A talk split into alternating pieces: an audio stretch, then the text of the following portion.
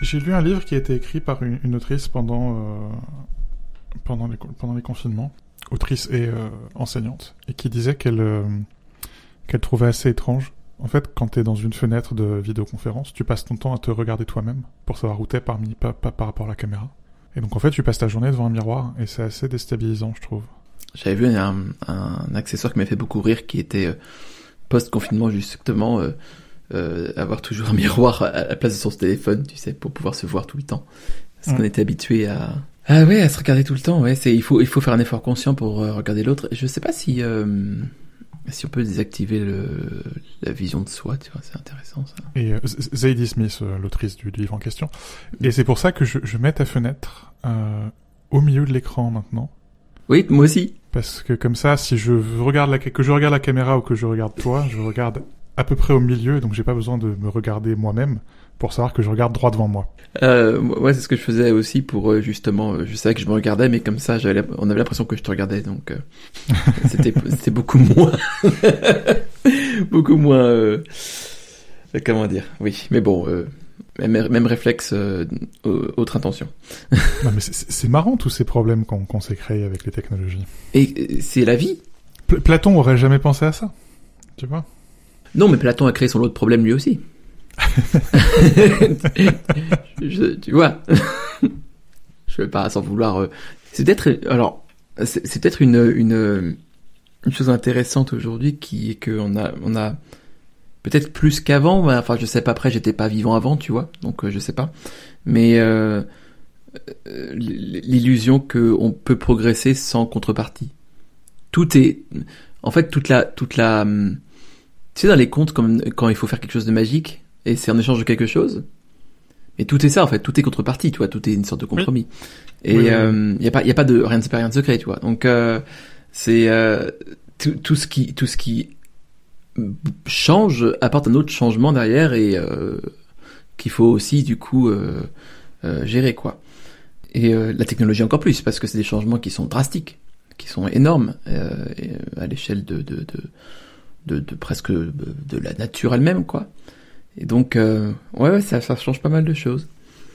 Mais ce que je trouve intéressant, c'est que c'est un, c'est une gêne que je ressens depuis euh, un an et demi ou quasiment deux ans, quoi. Et je- j'avais pas réussi à mettre euh, les mots dessus avant de, avant de les lire chez quelqu'un d'autre. Tu parles du fait de se voir, c'est ça? Ah, ah. Ouais. De, de la puissance des livres. Tu voudrais qu'on parle de livres, c'est ça? Ah, ah. non, si tu veux, après une trentaine d'épisodes, on commence à, à savoir faire des transitions et tout. On devient C'était professionnel. très très beau. Je- enfin, franchement, je, je vais te dire une chose, j'ai pas vu venir du tout. C'était c'était très beau, très beau. Seulement au dernier moment là. bon bah pour la peine, t'as bien gagné le droit de commencer. Vas-y, vas-y. Hmm. Euh, écoute, exactement comme la semaine dernière où j'ai commencé par un truc un peu bizarre, je vais commencer par un truc un peu bizarre, et au lieu de parler de livres, je vais parler de magazines. Donc le mec d'entrée de jeu, il tord les règles. C'est bien. Vas-y, vas-y, continue. L'avantage de faire toi-même les règles, c'est que t'as le droit de les tordre.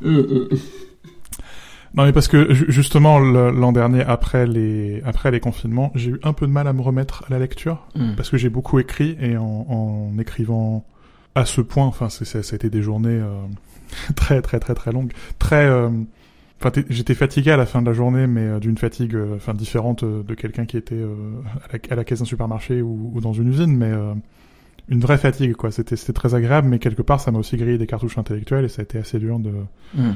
de- d'y retourner, quoi. Et euh, j'ai essayé de re-rentrer dans la lecture avec les magazines.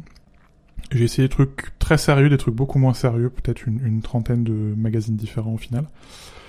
Et, euh, et ça m'a vraiment remis le pied à l'étrier, à tel point que cette année, euh, j'ai lu quasiment un livre par semaine. Oh, Euh, Ah, d'accord. jamais autant lu depuis la fin de mes études. Donc ça, ça a marché. Hein. wow. Et euh, on n'y pense pas forcément aux magazines, surtout maintenant avec le web, où le- le- les sites web ont quasiment remplacé les magazines.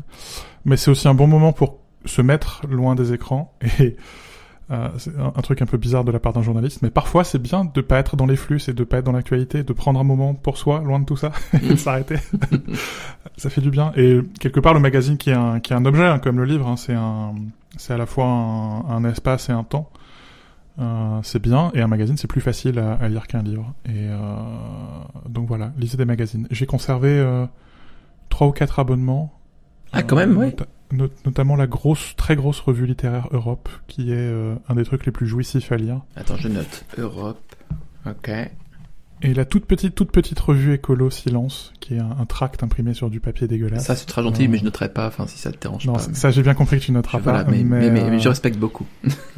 mais, mais j'aime bien aussi l'idée d'avoir à la fois des trucs qui font 8 pages et puis des trucs qui en font 150 et puis au milieu des trucs qui font euh, 64 pages. Ouais. Euh, Il y a tout ça et euh, ouais, ça marche pas mal. Donc un, un prix d'honneur, euh, un- une palme d'or d'honneur pour l'ensemble de la carrière des magazines.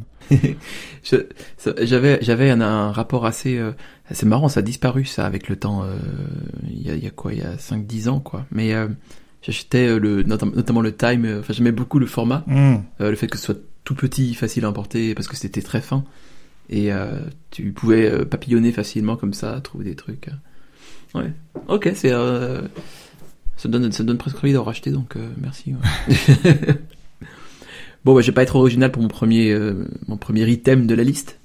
Euh, bah, alors un petit livre Clara et le Soleil, je sais pas si tu connais, qui m'a été recommandé par Anthony NS, donc s'il se reconnaît, qui n'hésite pas.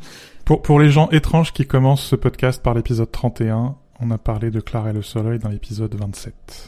Merci beaucoup, c'est ce que c'est ce que je cherchais comme information. En même temps, j'étais en mode c'est quel numéro? Et euh, du coup, euh, très bon livre. Bon, bref, je vais pas non plus répéter ce qu'on a dit euh, là-dessus, euh, mais très bon livre. euh, allez le lire, c'est très bien. Je pense que tout le monde peut aimer. Pour, euh, pour répéter quelque chose que j'ai beaucoup dit dans cet épisode, c'est chouette. C'est, chouette, c'est très chouette. c'est vraiment très chouette. Et pour que Monsieur Nela Santos dise que c'est chouette, c'est que c'est probablement chouette. Donc, euh, vous devriez vraiment le lire et l'offrir et ceci, cela. Mais vu que le mien était facile, je vais continuer avec un autre pour la peine, tiens. Allez, vas-y. Euh, le guide de macOS Big Sur par Anthony. Non. Montrez en plus, euh, monsieur. Anthony Martin. Montre... Merde, en plus, oui. je voulais faire la blague, j'ai pas réussi. très très bon livre. Euh, pr- prends un autre auteur de talent. ok, je vais je vais dire euh, Walter Isaacson, euh, qui a fait une biographie de Léonard de Vinci, euh, qui elle-même n'est pas tout à fait récente, hein, elle a quelques années déjà, euh, mais je l'ai lu cette année donc euh, ça compte. Et alors quand je dis que je l'ai lu, je l'ai pas fini fini, j'en suis euh, au 7 8 e parce que c'est quand même un peu chiant, mais c'est pas mal. Ce que j'ai aimé dedans, alors ce que j'aime pas dedans en fait plutôt, c'est qu'il il a beaucoup de talent pour prêter des intentions aux gens et, et s'immiscer dans le dans la biographie. C'est-à-dire que c'est pas quelqu'un qui, on sent qu'il y a un peu d'ego quand même, un peu. hein. Hmm. Enfin, je sais pas si c'est de l'ego, mais tu vois, en tout cas, il, y a- il, est, il est très présent. Il dit ah mais je pense que c'était plutôt ça, et puis en fait ça, mais à mon avis c'était ça. Donc à un moment, juste tais-toi et il raconte. Et euh, et l'autre truc, c'est par contre que j'ai aimé, c'est que il met beaucoup évidemment d'illustrations, il explique bien euh, le, le contexte historique, euh, politique, euh, culturel. Enfin, ce qui est évidemment le minimum dans une biographie, tu me diras, mais c'est vivant. Euh, il parle de Léonard de Vinci comme si c'était quelqu'un euh, qu'il avait rencontré, quoi, et euh, ça le rend très très présent. Pour la même raison, et euh, c'est une raison assez faible, mais mais, valable. J'aime aussi Secret d'Histoire pour ça. C'est que ça donne une réalité à, une histoire que je trouve vraiment très abstraite au demeurant, quoi. Ça ça ça ancre les personnages, même s'ils sont romancés, dans une dans une réalité concrète. Ils sont plus proches de, de moi. Qui- Quitte à choisir parmi les amuseurs français de la galerie historique, je, je, je, je préfère Stéphane Bern, qui a une, une certaine culture historique, à, à l'autre Zozio, euh, dont je tairai le nom pour, pour pas m'énerver. euh, Wa- Walter Isaacson, par ailleurs, c'est enfin, c'est un, c'est un historien à l'origine. Il avait écrit, euh, il a commencé sa carrière par euh, deux très bonnes biographies, euh, une de Kissinger et une de, de Benjamin Franklin. D'accord. Celle de Benjamin Franklin, on la lit, euh, on l'a fait lire aux étudiants en histoire nord-américaine. Donc, euh, donc on est- On, est de ce niveau-là. Euh, c'est aussi euh, le type qui a commis la biographie de Jobs. Et donc je suis assez curieux de voir euh, comment se compare la biographie de, de, de Vinci avec, avec celle de Jobs. Bah, j'ai lu les, celles de Jobs aussi. J'arrive pas trop à faire de différence. c'est, euh, mais c'est vraiment Béotien qui parle, donc euh, vraiment, euh, n'hésitez pas si vous avez lu à l'occasion, vous auditeurs, l'un ou l'autre ou les deux de ces ouvrages, à nous dire ce que vous en pensez, parce que ça m'intéresse beaucoup.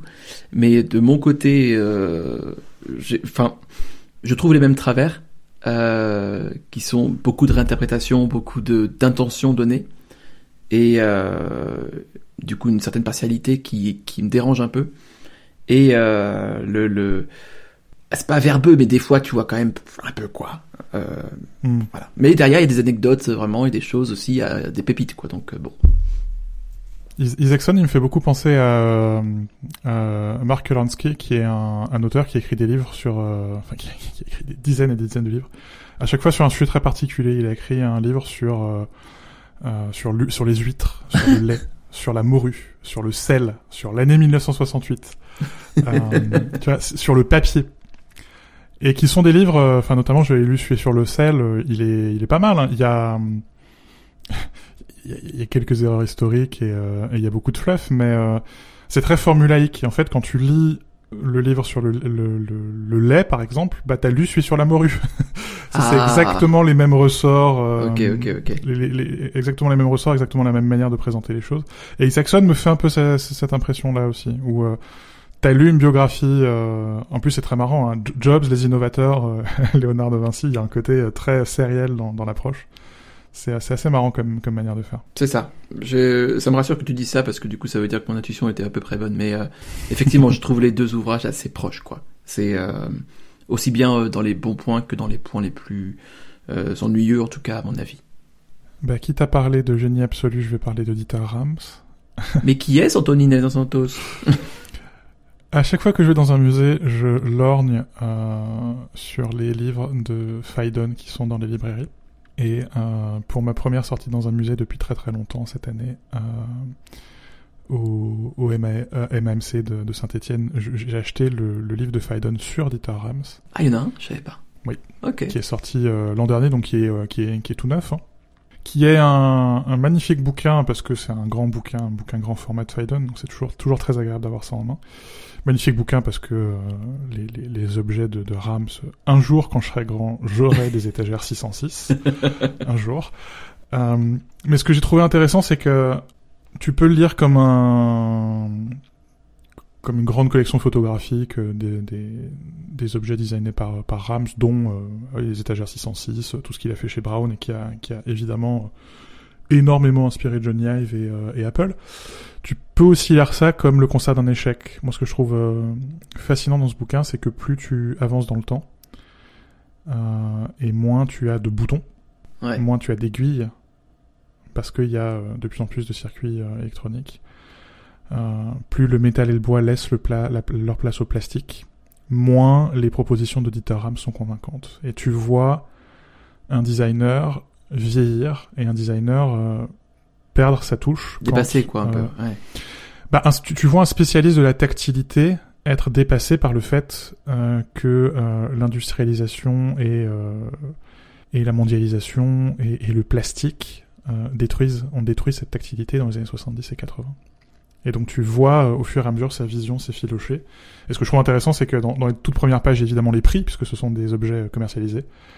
Et dans les dernières pages, tu n'as plus de prix. Tu as euh, Not Released for Sale, puisque ce sont des, des produits qui n'ont jamais été... euh, c'est euh, quand Braun est ach- racheté par, par Gillette. Et donc ce sont des produits qui n'ont jamais été commercialisés, puisque Mm. trop cher. Dieter Rams devenait trop cher, devenait trop compliqué pour, pour, pour une multinationale comme, comme Gillette. Et donc ce bouquin, je l'ai trouvé euh, à la fois très enthousiasmant parce que ça montre euh, ce qu'on peut faire, mais aussi très triste parce que ça montre ce qui aurait pu être. Euh, et puis bon, c'est un bouquin de Phaidon, quoi. C'est euh, c'est- grand format, c'est un bouquin très lourd. Enfin, c'est toujours. Et puis c'est très joli maintenant dans ma bibliothèque. C'est quand même, c'est quand même chouette. Ta bibliothèque là en attendant la prochaine 606. du En attendant les 606. Voilà. Euh, Ah, du coup, je sais pas si j'ai envie de le lire, ça me donne rend triste. Bon, mais ok. à toi. Eh bien, eh bien, eh bien, euh, j'ai un peu envie de parler de l'enracinement de Simone Veil, Mhm. avec un W, euh, donc pas celle qui est au Panthéon, l'autre. Euh, et euh, euh, c'est un bon bouquin. C'est un bouquin qui est donc qui a été écrit. euh, alors Simone Veil est morte très jeune, hein, euh, moins de 40 ans, 30, 32 ans, non, 36. Quelque chose, que- que- quelque chose comme Ouais, ça. très jeune. Et euh, en fait, elle était, elle était en train de l'écrire quand, quand elle est décédée et euh, elle, euh, elle n'a du coup jamais eu le temps de le, de le relire ni de le terminer. Donc c'est un bouquin inachevé et qui est très brut. Pourtant, dans l'écriture, euh, bah, Veil, quoi. Donc, c'est, c'est, c'est très, c'est, c'est un laser. Je veux dire, euh, je sais pas si, elle corrigeait des choses quand elle se relisait, en vrai. parce que c'est tellement parfait. enfin bon. Je pense qu'elle est plutôt qu'elle réorganisait plutôt qu'elle réécrivait. Euh, donc c'est, un, un, un, bouquin qui, on, on, on l'avait chargé, et elle s'est chargée un petit peu elle-même d'ailleurs, de, de réécrire une constitution des droits de l'homme, euh, à, à, lors de, enfin pour le, lorsqu'elle était, euh, lorsqu'elle travaillait à Londres pour euh, De Gaulle, dans euh, dans la perspective de la victoire de De Gaulle sur sur l'Allemagne nazie. Et du coup, dis-moi si je dis des bêtises parce que je suis pas historien du tout. Hein. Non, non, non, je, je, je, je, bois tes paroles parce que j'adore ce livre, donc j'écoute attentivement. Ok. Bah, euh, c'est un ouvrage fascinant, quoi. Elle, elle commence le, le, le tout premier mot en fait parle non pas de, enfin parle du devoir plutôt que du droit, en disant que le, le droit implique un devoir et donc une obligation et que euh, ce sont plutôt des obligations envers l'être humain qu'elle propose plutôt que des droits de l'homme, ce que je trouve déjà euh, plutôt brillant. Euh, et tout, tout est un peu de ce genre-là. Elle, distingue des droits, euh, enfin des, des, des, devoirs, des obligations envers l'homme en termes de, de physicalité matérielle et plutôt spirituelle, donc que ce soit d'ordre intellectuel, d'ordre émotionnel, tout ça. Et alors, évidemment, il y a de l'utopie là-dedans, parce que, euh, bon, déjà, une personne ne peut pas, je pense, définir une société toute seule. Et puis, euh, c'est un livre inachevé, et puis ceci, et puis cela. Mais, ça montre, tu vois, tu parlais de Dieter Rasms, euh, qui aurait, ça montre ce qui aurait pu être. et, et on, ça, ça aurait pu peut-être être ça. Et on voit ce que c'est aujourd'hui, et bon, il y a un certain décalage, hein, sans vouloir être pessimiste. Euh, et surtout, on, on, ça, donne une, en négatif, en creux, ça donne une ligne grille de lecture d'aujourd'hui. De, Comment ça s'est passé aujourd'hui? Qu'est-ce qui, qu'est-ce qui fait que ça marche pas aujourd'hui? Je, je, pense que c'est ça qui m'a beaucoup euh, éclairé là-dessus. C'est que euh, tous ces, tous ces, toutes ces obligations, il suffit de les lister et voir euh, qu'en fait aucune n'est remplie. Aujourd'hui, on est exactement dans l'opposé de ça et euh, toute la pression sur euh, l'individu, toute, toutes ces oppressions de, multiples. C'est c'est euh, voilà, c'est l'antidote à ça un petit peu. Donc c'est à la fois à la fois un peu déprimant, mais en même temps c'est c'est ah, ça, ça crée une sorte d'optimisme quand même parce qu'on comprend certaines choses déjà, donc il y a une clarté intellectuelle qui se crée et, et rien n'est impossible, je veux dire, je pense. Au final. C'est le dernier livre que j'ai commencé avant que l'on apprenne tous l'existence du coronavirus euh, SARS-CoV-2. euh, donc bon, pour moi, l'enracinement, ça reste euh, ouais. la lecture de la découverte de cette nouvelle ère. Non, mais c'est c'est c'est un livre politique au sens euh, au sens homme du terme quoi. C'est euh, mm. j'aime bien l'idée que, que, De Gaulle vienne te voir, te dise bon, il va il va me falloir un programme politico-spirituel pour justifier la, la, la, la constitution de la nouvelle République vas-y. Et puis elle dit non non, je vais faire autre chose, je vais faire une déclaration des devoirs envers l'être humain, tu vois, je vais c'est littéralement ça. Au, au généralissimo. Et euh, c'est, euh, c'est Camus qui disait euh, il, est, il, est, impossible d'imaginer pour l'Europe une renaissance qui ne tienne pas compte des exigences que Simone Veil a définies dans le racinement. Camus. Ouais. C'est quand même. Euh, ouais. Et oui oui c'est un alors tu, tu vois, tu vois à quel point euh, ce bouquin a influencé la, la, rédaction de la Constitution de la Ve République et plus encore, je pense, la, le, le, projet européen. Mmh. Je pense plus que effectivement, je suis d'accord avec toi. Ouais. Ouais, ouais, mais, mais aussi parce qu'il y a, y a Simone Veil est une personnalité catholique de gauche comme euh, comme les fondateurs de l'Europe pouvaient l'être. Hein. Mais euh, mais oui, quand tu quand tu penses à la primauté des devoirs sur les droits ou la différence entre égalité et équité, c'est ça quoi. C'est mmh. Et je, je crois qu'il y a quelques gens qui se disent euh, qui se disent catholiques aujourd'hui qui devraient lire ça et, et ça changerait peut-être certaines de leurs opinions politiques. Mm -hmm. Tu tu peux pas lire Simone Veil et voter pour l'extrême droite, c'est pas possible. Oui, non, j'ai un petit doute aussi. Oui. Ouais. À moi du coup. C'est à toi. Mm. bah écoute, euh, Simone Veil, c'est le bouquin que j'ai lu juste au début du confinement. Et euh, Hamnet, c'est un bouquin qui parle de la peste noire. Là, on va rester dans, dans les épidémies. Tant qu'à faire. Euh, donc Hamnet comme euh, Hamlet, euh, puisque c'était probablement le, prénom du, fils de Shakespeare, qui est un, magnifique roman de Maggie O'Farrell, où, elle se pose la question des prénoms. Je trouve ça intéressant. Hamnet, donc comme comme Hamlet, et Et on a euh, l'épouse de Shakespeare, on a, euh, on a la sœur, on a les sœurs, on a les tantes, avec des prénoms qui changent. Et il y a un nom qui revient jamais dans le bouquin, c'est celui de Shakespeare. Shakespeare n'est jamais nommé dans tout l'ouvrage. Il est là, hein, il passe, il fait des, apparitions. Euh, mais on, se concentre là sur euh, sur son fils qui qui donc chope la peste noire et, euh, en meurt. Et c'est un c'est un bouquin incroyablement touchant. Il y a y a une phrase toute bête. hein, il y a plusieurs manières de pleurer. C'est c'est c'est bête hein, quand c'est dit comme ça. Mais euh, mais c'est très beau. C'est un très très beau livre. Euh, je crois qu'il a été traduit en français. Hmm. Euh, je, je ne sais pas si la traduction est aussi bonne que, que l'ouvrage original, c'est peut-être l'écueil, mais même traduit, je pense qu'il faut le lire. C'est un, un très très beau bouquin. Hmm. Et il n'y a pas besoin d'être fan de Shakespeare pour le lire, il y a... ça, ça, ça pourrait ne pas être Shakespeare que ça marcherait. Mais ça marche d'autant mieux que c'est Shakespeare et qu'il est jamais nommé. Ok. Bon, je vais peut-être le lire aussi alors. C'est pas un des livres que Bill Gates avait lu aussi cette année? Si, ça fait partie de sa sélection. Hmm. Ça m'embête un peu d'ailleurs, je, je, dans les cinq livres recommandés par Bill Gates à Noël, j'en ai lu trois. Ah. Ça m'embête. Euh... T'as quelque chose à nous révéler peut-être euh? Parce que le fait qu'on vous ait jamais vu tous les deux dans la même pièce. euh, c'est vrai, c'est vrai, c'est vrai. Bon. À toi alors. Alors, comme j'ai deux articles, je vais les faire euh, dans la foulée. Euh, Et bah dans ce cas, je vais te euh, piquer la place. Oh. Euh, puis je vais, je vais mettre mon, mon top 4, comme ça tu finiras par tes deux articles. Eh bien, soit. Euh, de la même manière que j'ai un peu triché tout à l'heure avec les magazines, je vais un peu tricher en recommandant une collection qui est la collection de la Pléiade euh, de Gallimard. Oui, il y a je- quelques bouquins là-dedans quand même. Il y en a deux ou trois. Euh, J'aime bien voir la Pléiade comme, comme du livre de poche. Du livre de poche cher, mais du livre de poche, hein, parce que ça, c'est c'est une reliure en cuir, c'est solide, et puis dans un bouquin qui tient dans la main, tu peux mettre 6 ou 7 romans. Et, euh, et finalement, quand tu te dis que t'as 6 ou 7 romans pour 60 euros, c'est pas si cher que ça. Euh, finalement. Et euh, je me suis remis à collectionner des Pléiades alors que j'avais arrêté il y a longtemps. Et, euh, et notamment, je suis en train de lire euh, Don Quichotte en ce moment dans la Pléiade. Et j'ai beaucoup, beaucoup, beaucoup, beaucoup, beaucoup écrit sur l'objet livre, la physicalité du livre et, et l'importance de ça. Et c'est avec ce genre de collection que tu vois l'importance de l'objet. Et où c'est un plaisir d'avoir un livre qui tient dans la main, avec une reliure et du papier très souple, donc ça tombe dans la main. Il n'y a pas le souci de t'es obligé de tenir la couverture de gauche tant que t'es pas arrivé au milieu, et puis quand t'as dépassé le milieu, t'es obligé de tenir la couverture droite. Non, c'est souple, ça tombe tout seul. Il y a 15 euh, marque-pages, donc euh, tu peux noter, tu peux marquer des pages dans tous les sens. C'est magnifiquement composé en garamonte, c'est fait correctement, tu vois, c'est pas fait en 2-2 dans InDesign, non, non, il y a des gens qui ont travaillé là-dessus.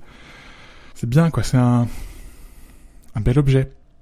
Et puis en plus, pour avoir des, des Pléiades, euh, certaines euh, très très anciennes, certaines des années 60-70, et puis, euh, et puis euh, évidemment des Pléiades plus modernes, c'est pas un objet qui est moins bien fabriqué qu'avant. C'est un objet qui est mieux fabriqué qu'avant. Extraordinaire. Euh, c'est assez, c'est assez plaisant. Ouais. Donc, euh, donc ouais. Euh, donc Quichotte dans la Pléiade. à toi. Ah, non, ça t'a donné envie aussi, ça, c'est vrai. Mhm. Tu fais chier. Alors, euh... ce, ce, ce- voilà, je vais devenir pauvre à cause de lui. Euh, deux articles pour finir cette sélection de mon côté. Euh, le premier, euh, qui je crois a été assez approprié en cette période de pandémie mondiale, qui s'appelle Your Burnout is Unique, Your Recovery Will Be Too, de la Harvard Business Review.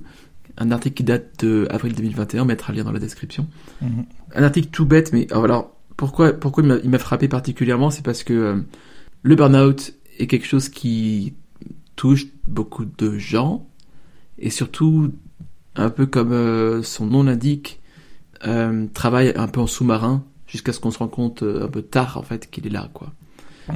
Euh, c'est, enfin, j'ai j'ai plusieurs collègues qui en ont été victimes et je pense que c'est quelque chose de plus insidieux et surtout de plus normal, banal qu'on ne le croit.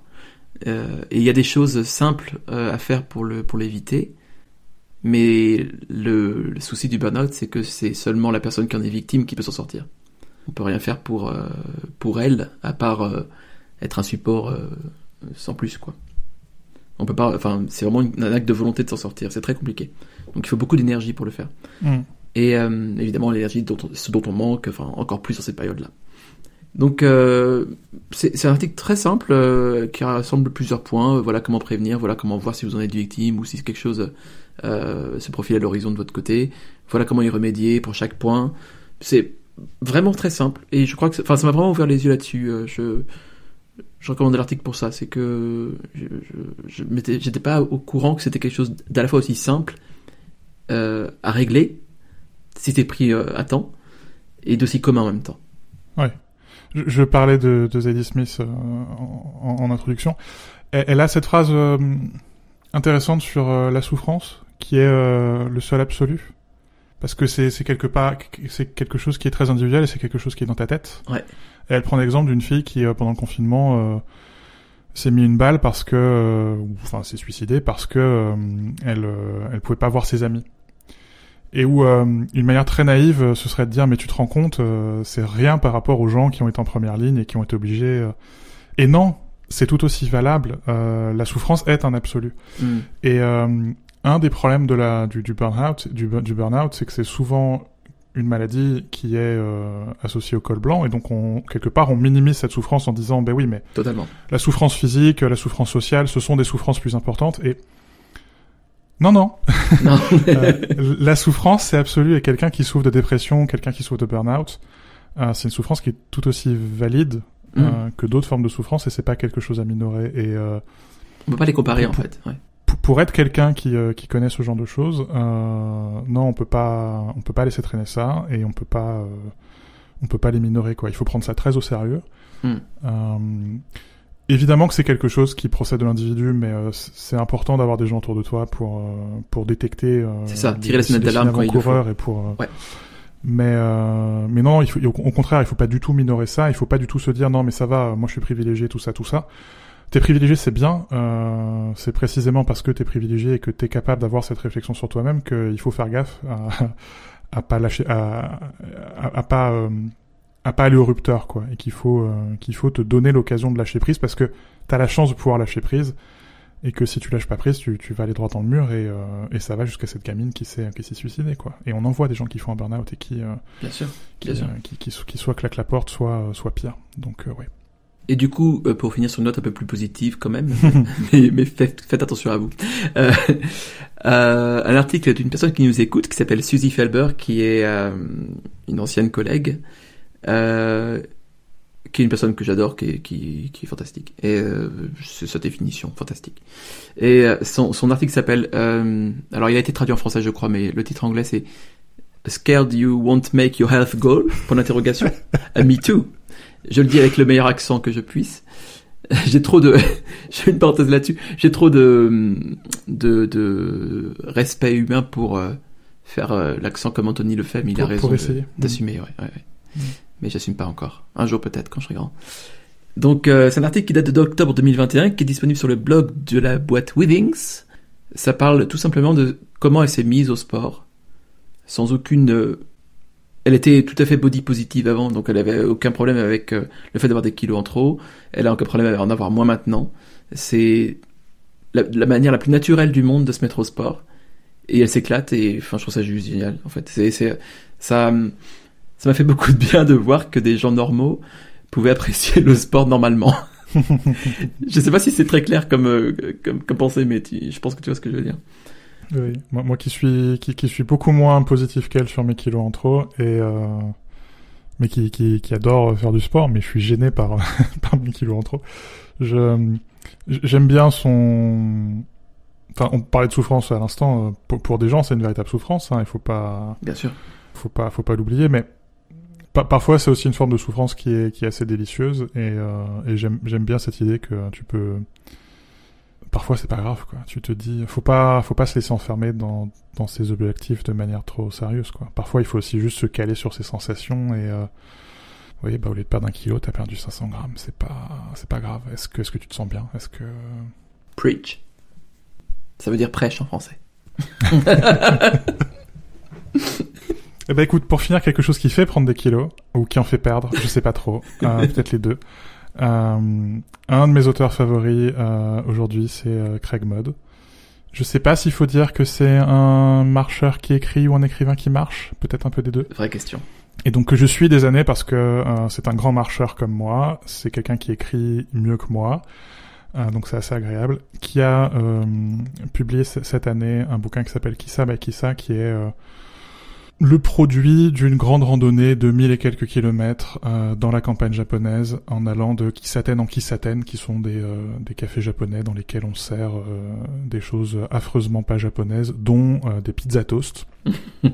Magnifique recueil avec plein de photos et plein de jolis textes qui m'a été très gentiment offert pour mon anniversaire par Arnaud Jourdain. Oh là là, c'est incroyable. J'espère que je le rencontrerai un jour. Et ce livre valant très cher avec des frais de port indécents. C'était vraiment indécent. je, vous recommande pas de l'acheter, mais euh, je vous recommande les, je vous recommande les newsletters de, de Craig Mod, notamment celle qui s'appelle Roden. Euh, c'est des petites capsules avec des petites photos de d'un endroit qui est très lointain, avec euh, voilà, des, des, photos qui sont très jolies, des petits textes assez délicats. Et parfois, ben, on n'a pas besoin de beaucoup plus. Moi, j'aime bien trouver un mail de, de Craig Mott dans ma boîte mail. C'est mieux que les spams euh, et c'est mieux que les innombrables newsletters professionnels que je reçois par ailleurs. C'est une découverte que j'ai faite euh, grâce à toi. Je le suivais déjà depuis un certain temps sur Twitter, mais je pense que c'est grâce à toi aussi. Et je me suis inscrit à la newsletter il y a quelques semaines seulement. Et euh, à chaque fois que je la reçois, je la préserve soigneusement pour me réserver un moment de, de lecture tranquille. Regarder la vidéo qui va avec, où il se passe rien. Et tu mets juste le son comme ça, tu lis en même temps. Enfin, c'est, privilégié, ouais. ouais. C'est. Je sais pas. Il a une approche euh, délicate des choses. Hmm. C'est pas prétentieux, tu vois. C'est. Et parfois c'est bien, quoi. C'est pas un mec. Enfin, c'est un mec qui se prend très au sérieux. Le, bouquin, enfin, le, making-of du livre est, est, terrible, quoi. Je veux dire, le, nombre d'épreuves, le, enfin, le nombre de, de, pièces de puzzle qu'il a fallu mettre ensemble pour, euh, pour aboutir à cet objet qui est euh, l'un des plus beaux livres que j'ai dans ma bibliothèque, et pourtant j'en ai quelques-uns des beaux livres. Mais voilà, c'est un mec qui est euh, attentif et attentionné, les deux. Hum, hum, hum, Quand tu es capable de mettre euh, ces deux qualités ensemble, euh, ouais, ça me parle. J'aimerais pouvoir être à la fois attentif et attentionné. Quand je suis attentionné, je suis pas attentif. Quand je suis attentif, je suis pas attentionné. J'aimerais être capable d'être un, d'être un humain aussi bien formé. Et en attendant, je lis Craig Mode.